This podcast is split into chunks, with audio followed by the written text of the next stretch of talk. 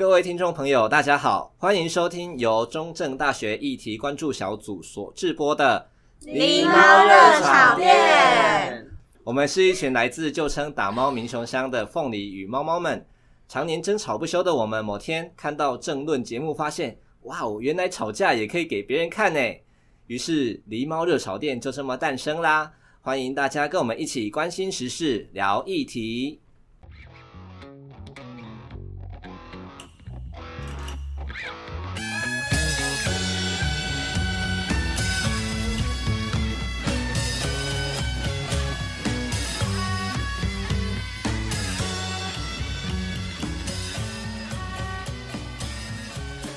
欢迎来到今天的狸猫热炒店，我是今天的主持人呼噜猫。今天的节目主要想跟大家来分享，你想过结束生命吗？那些我们曾经的 emo 时刻。今天的节目想和大家一起对于 emo 来好好的聊聊，聊一下今天来宾要来分享的故事。嗯，那我先来帮今天的节目来简介一下。嘿、hey,你还好吗？许多个夜晚里，你是否这样问过自己？那或许是一种不被他人理解的痛苦，也可能是一种限于自卑的无助。在某个时刻，你厌倦自己生活的全部，也厌恶那样无力改变的自己，于是只能不断在将自己向下拖拽的泥淖中沉沦，并在无尽的灰暗中苟活着。本集节目将和你一起听见生命中最黑暗的时刻，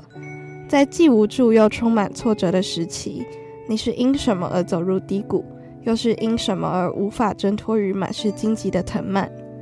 那些来自谷底的声音需要被听见，被拥抱。根据台湾自杀防治中心二零一九年的调查，自杀目前在青少年十大死因中占第二位，仅次于意外。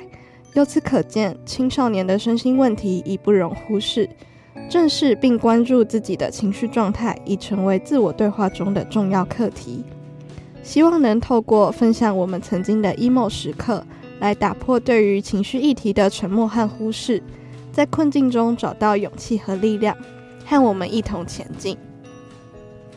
这些就是呃这集节目主要想跟大家简介的内容。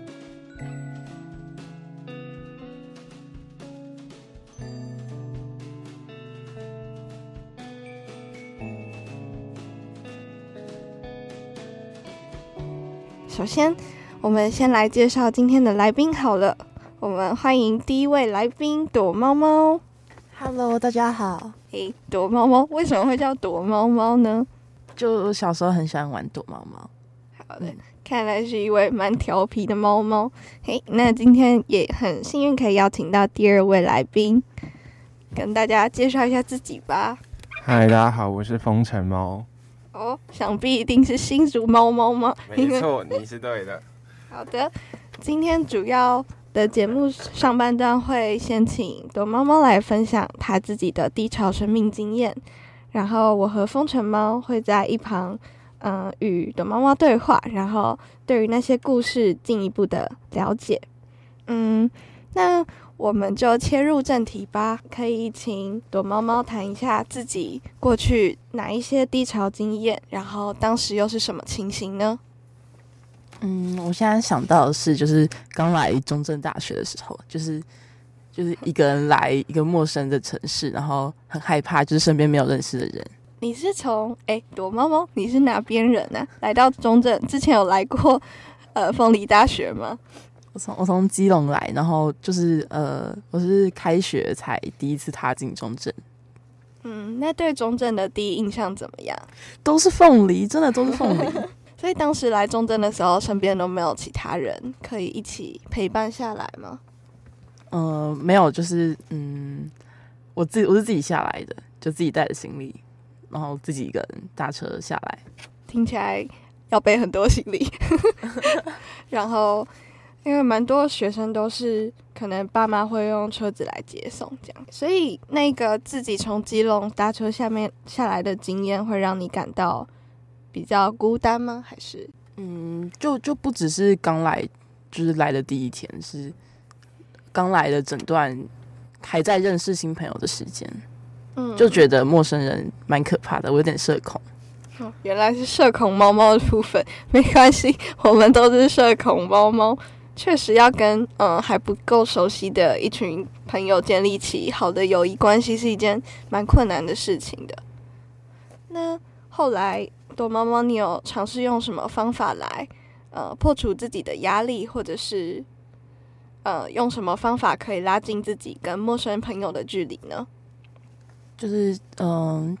我以前是蛮蛮内向的人，但是就是在大学，就是为了认识新朋友，我有尝试让自己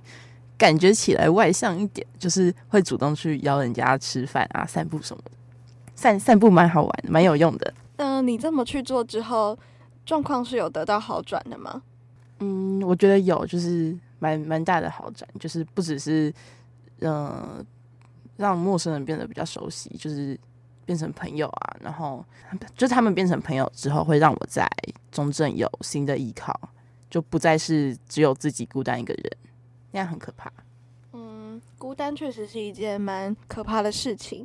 诶，那躲猫猫在可能最近或者是来到大学读书以前，有没有经历过自己可能无法承受的低潮，或者是当时觉得生命无光，非常的厌倦现在的生活？因为听起来你现在是现在的生活是你是有积极的去改变它，然后让它回到你舒适的样子。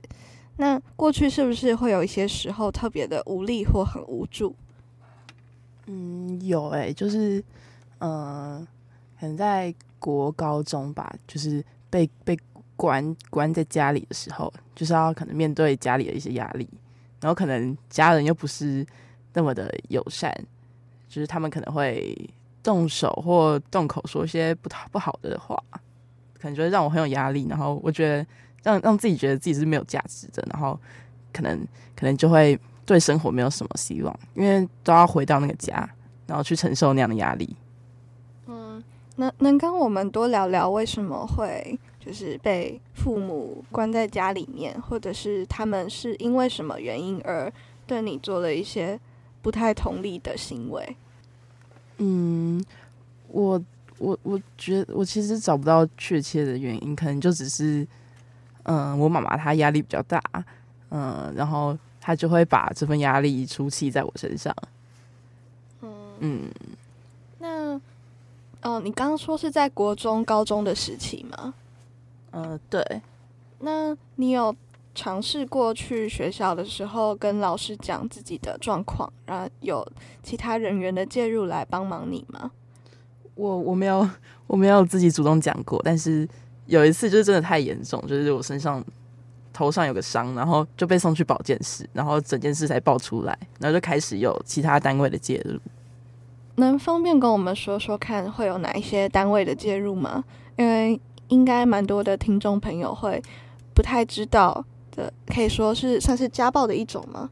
嗯，算算是。那当下的家暴的发生之后，呃，由保健室做通报之后会。遭受到哪些人员的介入呢？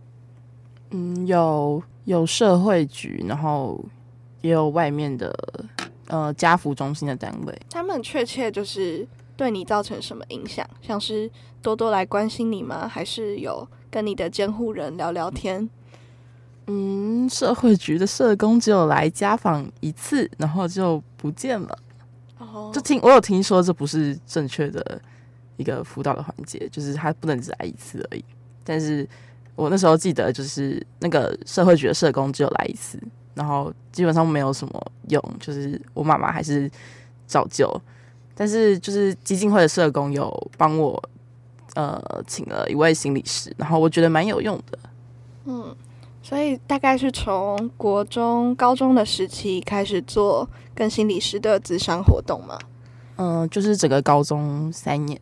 但是就是大大学的时候就结案了。那嗯，能方便跟我们多说说看，就是在高中时期有被呃心理辅导的那一段时间，有没有对生活造成蛮大的影响、改变，或者是正面的力量呢？就是每个礼拜都有都有个人跟你固定关心你的近况，然后他我觉得那个心理师就是比较像是呃引导我自己去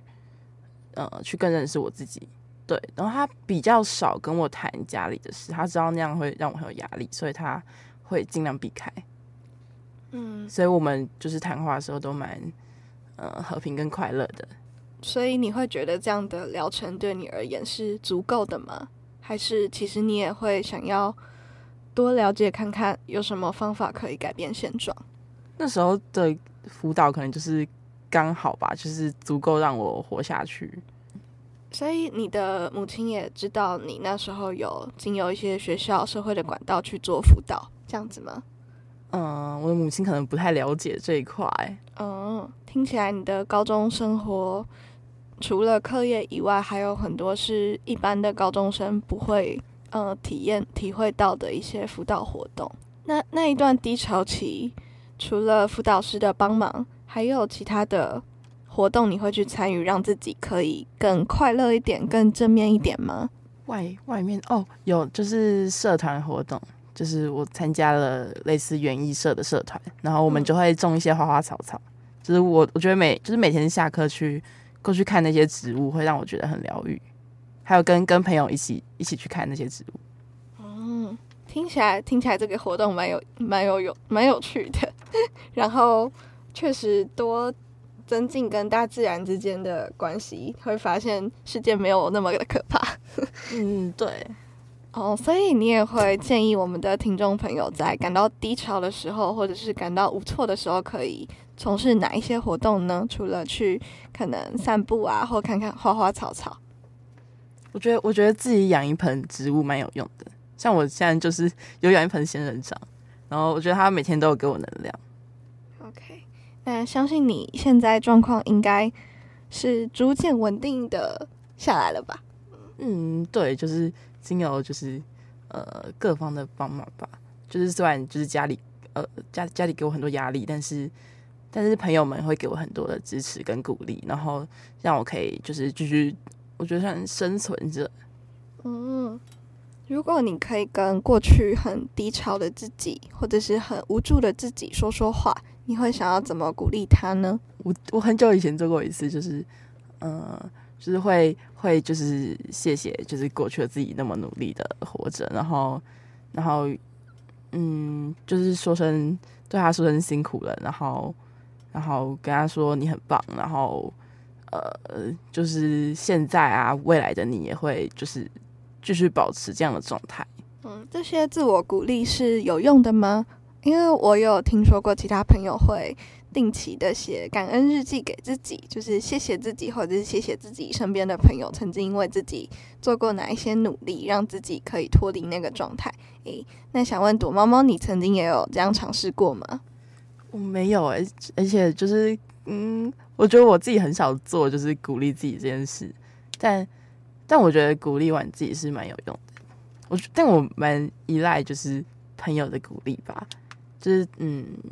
他们的他们的鼓励就蛮有用的。然后，但是我比较少就是做自我鼓励这件事，可能之后也会尝试。嗯，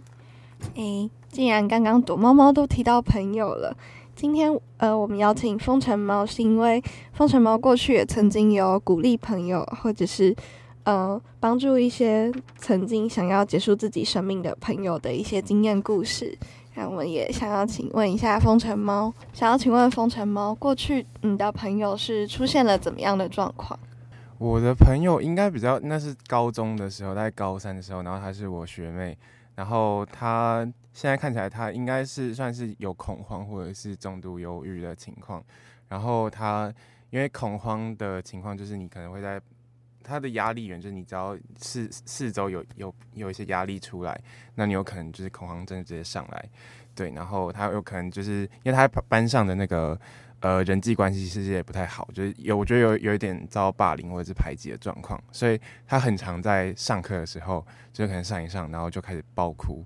对，然后就是当着大家面开始爆哭，或者直接走出教室。对，然后他就是算是所有老师里面的一些高关怀对象。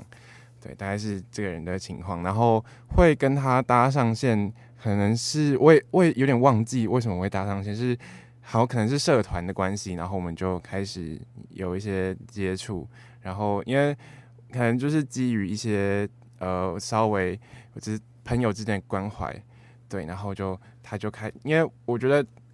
这样，哎，这样讲好像不太好，就是我觉得，因为像他的生命经验可能比较缺少，就是真的有人真心关怀他之类的那种，让他有这种感觉，对，所以他好像就会觉得这这对他来说是很重要的一个鼓励来源，对，所以他到最后他会有些时候很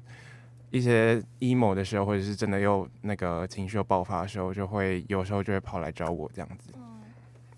会感觉听起来这个学妹蛮依赖你的，因为你是当时在她身边可以陪伴的朋友。嗯，对对，但是还是要提醒一下，就是如果你呃你身边有这些高风险的朋友，就是情绪高风险的朋友的话，那我觉得呃陪他讲讲话是好，但是你可能还是要照顾一下自己的心理健康，或者是。真正的比较好对他好做法是请跟他有稳定的，就是让请他有稳定的心理治疗，或者是去咨商。对，就是如果你只是一个人去 handle 他的状况的话，你有没有相关的呃心理背景的话，我觉得这样会还蛮容易把你一起拖到水里面的。嗯，听起来是有曾经这样发生过吗？是没有，因为我也蛮好奇，就是要长期陪伴这样子的。容易 emo 或者是容易心理出状况的朋友，会需要具备哪一些特质，或者是，呃，跟他长期相处后，你会不会看得出来他快要 emo 的前兆是什么？然后，呃 ，emo 的原因又是什么呢？他的原因吗？我觉得他的原因也是家庭诶、欸，就是他，我因为我其实没有太常触碰到他那一块，因为我知道那是他的一个地雷，对，所以，呃。就像我前面说的，就是他如果有一些状况要发生的话，他基本上就是我们高中是在一个他在一个三楼的地方，我我们教室啊在一个三楼的地方，那他可能会就就会跑到那个教室的顶楼，然后跑去那边哭，然后，呃，从你刚刚的故事中大概可以听得出来，他的状况应该同学也是都会稍微有一点了解，像是可能因为恐慌，然后突然跑出教室，或者是呃有时候会逃课。那嗯、呃，校方或者是其他同学有主动问他的状况，或者是介入想要协助他吗？我觉得这就是我很讨厌我们学校的原因，就是因为你也知道，当有一个人他是他他每天可能固定有时间会逃出教室，或者是惊动教官室，那这个东西日复一日越来越久，那大家可能就会变从一开始的关心，然后逐渐变得觉得厌烦。然后甚至他周遭的同学也会觉得啊，他又来了，然后然后就逐逐渐用一些异类眼光看他，对，所以我觉得到最后，其实真正觉得这是他他的状况很严重是一个问题的人，他周遭人可能就会变成呃，他就是一个麻烦，然后他可能就是啊，他又他又来了，他他又他又上他又他又上升了的那种看法，对，所以我觉得在校方里面的支持相对来说不会给他一个。感觉安全的环境吗？对，嗯，所以呃，政府的心辅资源或校方的心辅资源都是没有介入的吗？有啊，有介入，但是我可以明显感受到我们的，因为我高中，我高中在我我高中叫做磐石中学，我可能会麻掉，我高中叫磐叉新竹磐叉中学是一个天主教学校，他的辅导师辅导室的老师，我觉得是很破，就是他其实不太会。听学生要讲什么，就是他他他有很多辅导师，就是新来那种大学毕业的的学生，他当然就会想要积极跟你聊天。但是那种呃比较资深、比较老练的那个辅导师，就是那辅导室主总管的那一个人，他基本上就是找你聊个天，然后他想要他当那个个案想要跟你。深入聊一些什么东西的时候，然后看哦，时间到了，我要走了。哦，他要早点下班。对，他要下班了，他要走了，他没有想要听你的这些 deep shit。哦。私校高中心辅资源的悲哀，可是我们学校有问题啊。你们学校没有？我就突然很好奇一下，你们学校是会给学生压力很大吗？学生压力很大吗？不会，但是你一进来可能就会有，因为我们学校如果从空间或者是从空间来看，它是在一个。嗯呃，新竹市，呃，市区边郊偏郊区就南寮，新竹南寮那个地方，对，所以它在一个市中心的接近市中心的地方的话，那它的校地基本上不会像，因为私校嘛，也不会像竹女那么大，对，然后它就是一个小小的，我们甚至连操场都没有，所以你进来，你进来走进来，第一个看见的是一个小小的篮球场， oh. 对，所以周遭两旁边都是建筑物，所以从基本上就会有一个有一种小压迫的感觉，空间太小了。对，然后从人际关系来看的话，我觉得，诶，我觉得我高中的。我高中没有一个朋友让我想要联络，就是就是呃，我不知道他们的问题还是你的问题，我觉得可能都有。就是我觉得首先可能我们高中他们对于一些呃精神精呃精神疾病或者是相关的低潮，就是他们的呃教育知识不够，就是他们可能遇到类似的人，嗯、那他们可能就会觉得哦，那个是向阳班的那个，你知道向阳班是什么？就是一个一个可能是。精神有需要高关怀的学生可能会定期去做团体諮商、oh, 对，他说哦，那个是向阳班的小团体的，对，小团体就是他们会觉得他们会为一些精神病的的人贴一些标签，对，所以我觉得没有在在那边根本就是一个要要讲，我觉得在那边如果你有患一些精神疾病，我建议直接休学，不要不要不要不要你远离你的同学，他不他不能给你一个好的支持。听起来就是校方的资源其实也会影响很多学生的呃整个入学的体验吧。嗯，刚刚两位来宾都谈到了身边的朋友或是自己因为可能家庭因素的关系而陷入了人生的低潮。突然很想分享一下我自己的故事，和我自己或呃跟身边朋友的故事。就算其实很多高中生自己。也认也认为自己生活在一个蛮幸福快乐的家庭，但仍然是可能出现来自于其他部分的压力。像据我所知就，就嗯，我高中是读女校，然后那个时候班上的成绩竞争的情况还蛮明显的，然后就会发现蛮多同学因为成绩呃造成很多压力，然后也会。逼迫自己想要赶上成绩好的同学，然后在这个路途中有点迷失自己的感觉，变成生活中只有一个目标，就是要符合这个升学主义的价值啊，然后呃取得好成绩，未来可能可以升上一个好大学。所以成绩对他们而言，不只是影响到自己课业上面的时候，也会影响到自己跟其他同学跟同侪的互动。我觉得，嗯。不管是高中生或者是国中生、大学生等等，都可能会产生很多基于生活环境各面上的而来的问题或压力。那要怎么解决呢？我们的我们其实会认为，照理来讲，学校应该要在合适的时候去介入，用一些幸福资源辅导啊。但是事实上，不是每一个个案都可以那么有效的去得到帮助。或者是社会局也不是那么有余力去照顾每一个呃到边缘的灵魂这样子。嗯，节目到一段落，我们先来听一首歌放轻松一下吧。这首歌是由我们风城猫推荐的《草东没有派对如常》。那我想要推荐的歌叫做是草东没有派对的如常。然后这首歌我自己主观解释是他在悼念一个他跳楼自杀的朋友。然后他他歌词里面描绘说，他就像他原本的生活一样，没有什么改变。但是他，我觉得他歌词里面就是有传达一个，他是他生活就已经像是在鸭子在在打水，就是表面上看起来好像他很轻松游在水面上，但脚底下其实踏得很拼命的那种感觉。大家可以去听听看。好，接下来是赌场。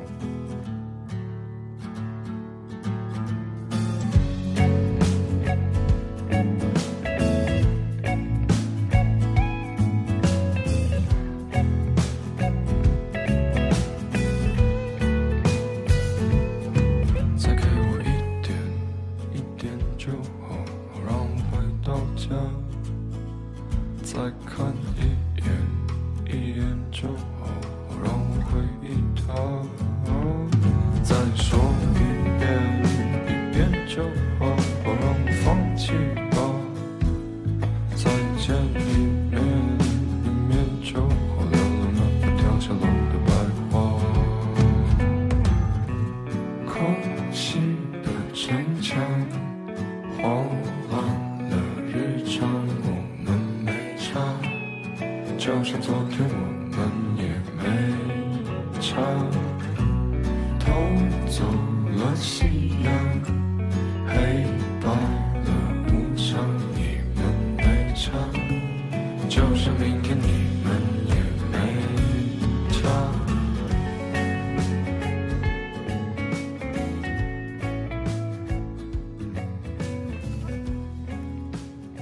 好的，欣赏完这个草东没有派对的如常，我们接下来要来关注一下，呃，中正大学目前是怎么面对学生心理健康这个议题呢？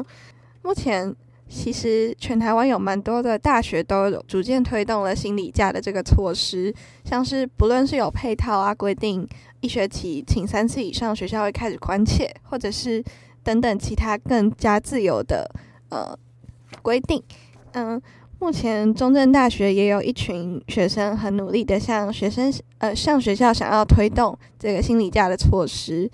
那刚好今天的来宾躲猫猫，他也非常关注这个心理假推动的议题。那你可以来跟我们分享一下，呃，这个措施是怎么被提出来的？然后你认为这个措施真的能够有效的帮助呃需要呃深陷低潮的学生吗？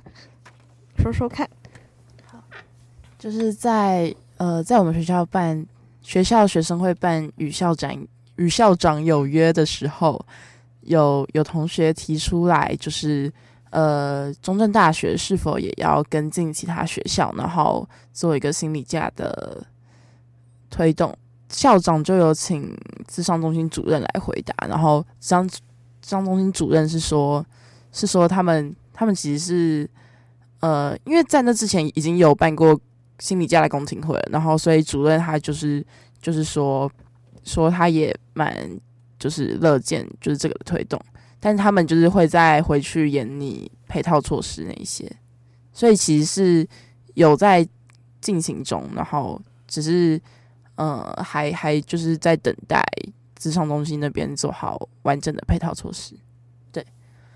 那目前就是你认为这个心理假议题的建设啊，或者是推动，会不会出现有一些同学质疑的声音？因为在我刚刚这样听下来，听起来学校也是蛮乐见这个措施可以成型的。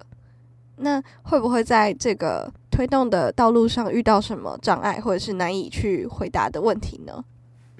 嗯，就是校方当然也会担心说有同学根本没有问题，但他就是滥用心理假，所以就是这才是就是需要配套措施的原因，就是要预防同学滥，就是不是质疑同学，而是。而是怕就是怕心理假成为一个被滥用的工具，而不是真的去帮到同学。目前目前学校呃，目前我们跟学校提出的配套措施大致上是长怎样的？也可以称为是反滥用的机制，就是像是限制限限制心理假可以请的次数。你认为这个心理假的推出是真的能够帮助到需要低潮让自己静一静的同学吗？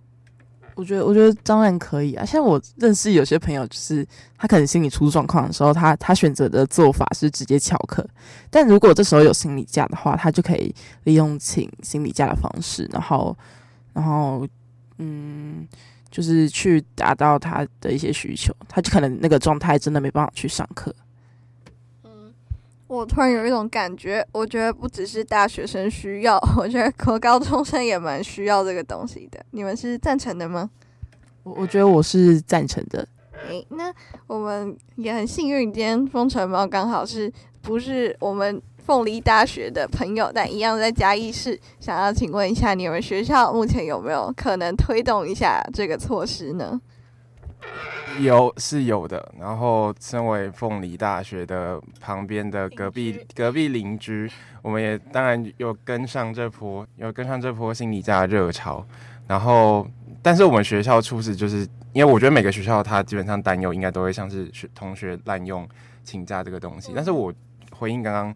刚刚说同那个学同学会透过请心理假然后来逃课这这一点，但是我是觉得。大学生不想要上课，直接翘课就好。他不会因为你有个心理假，他就他就他就会呃，他就会借此来逃课。然后我觉得，呃，我们学校我们学校的推动状况比较像是，呃，我不知道我们学校处是很很神奇，就是他想他可能比较在乎老师的，呃，因为我们学校的核定核定那个准假的人是老师，所以他们可能会先会需要第知道第一线老师对于这个假的看法是什么。然后，当我们学校学生会去推这件事情的时候，他第一个时间反应是跟我们说：“那你们去帮我做一个民调，然后调查全校的老师对于这件事情的看法是什么。”对，然后他就变成我的我的社会统计的报告了。学以致用啊，我觉得很不错。诶，我们听了呃两个学校目前心理假的推动状况，那嗯，想要再请问两位来宾，就是我们都知道，感觉以前的台湾是没有那么重视学生的心理健康问题的，都会觉得哦，你只是考不好啊，所以很低潮啊，那你考好了就好像可以解决所有的问题嘛。那现在社会风气是不是稍微有一点改变了呢？不会再把所有的过错去推到情绪出现问题的同学上，呃，或许在制度上面，或者是对于其他社会环境的改造方面，呃，你们有没有什么看到政府或者是你自己生活的环境有一些呃可以看到的措施的改变呢？呃，在学校方面是可以看到，就是透过那个心理假的推，透过那个心理假的推动，是可以看到，就是在学校方面是有是有关注学生的心理健康议题的。但是，嗯，外界的话，可能还是会有些家庭觉得，就是自己的小孩就是，呃，就是不是那么的理解那个心理疾病之类的问题。对，但就至少在学校方面是可以看得到，他们校方对于对于学生的心理健康是有去关怀跟了解的，有更注重这一块，跟以前比起来的话。那那好奇问一下，就是对于如果在这样的家庭中长大的小孩，那可以有什么方法有效的跟家庭做沟通呢？或是其实蛮难改变的吗？我我我自己是觉得可能有一些困难，如果是嗯，但是如果跟家里关系不错的话，其实是可以跟他们提，跟他们介绍，甚至他们就是家人可能也会帮你。但是就是呃，不知道，我自己是不会去跟家里面提这件事，但是就是我觉得是挚爱难行的，对，就是可能是可以尝试的一块，只是我现在还做不到。也请风城猫来跟我们分享看看他所看到的世界有什么样的改变。我刚才想到的是，好像是去年奥运的时候，然后有一个美国的体操选手，然后他会因为我觉得他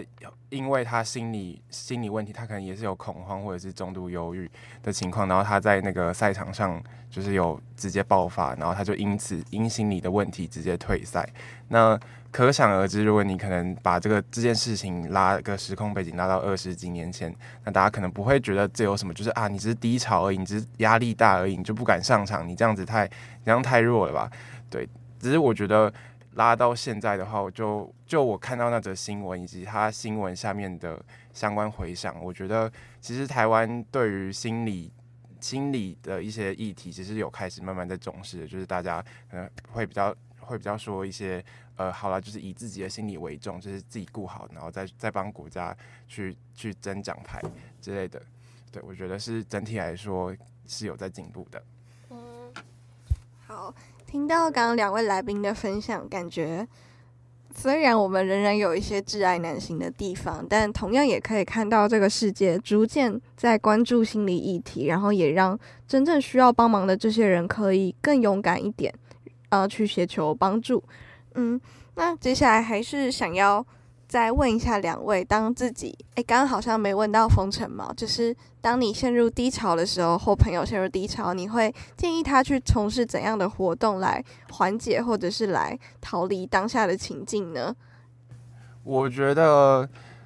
真的就是跟朋友出去吧，因为可能我我觉得可能看每个人方式不一样，就像我自己，我面我有一些低潮的时候，我可能是大需要。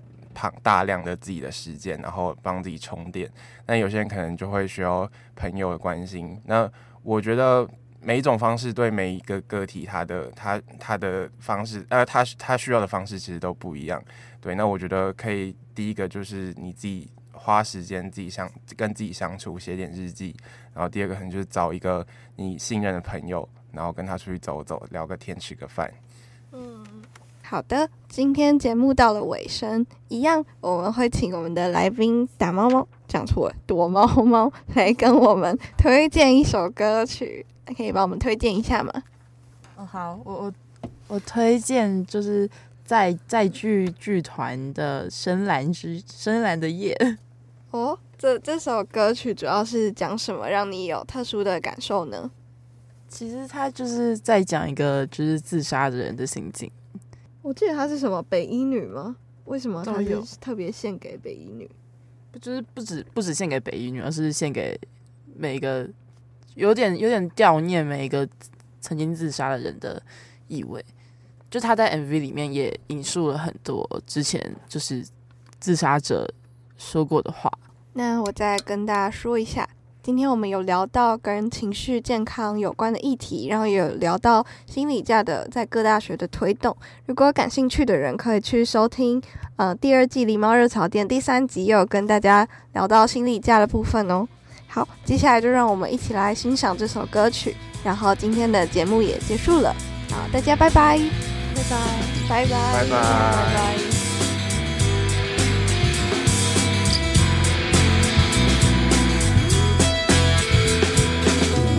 这是一个深蓝的夜，等你做好准备，快快跳进这片村醉，一起往下坠。漫无创意的谎言，漫无创意的泪，快快撒下你的鲜血，我已没有感觉。在这个温柔的夜，宝宝快快睡，快来躺在我的怀间，轻轻闭上眼。这里没有伤悲，也不再有罪孽，从今没有亏欠，你将可以安眠。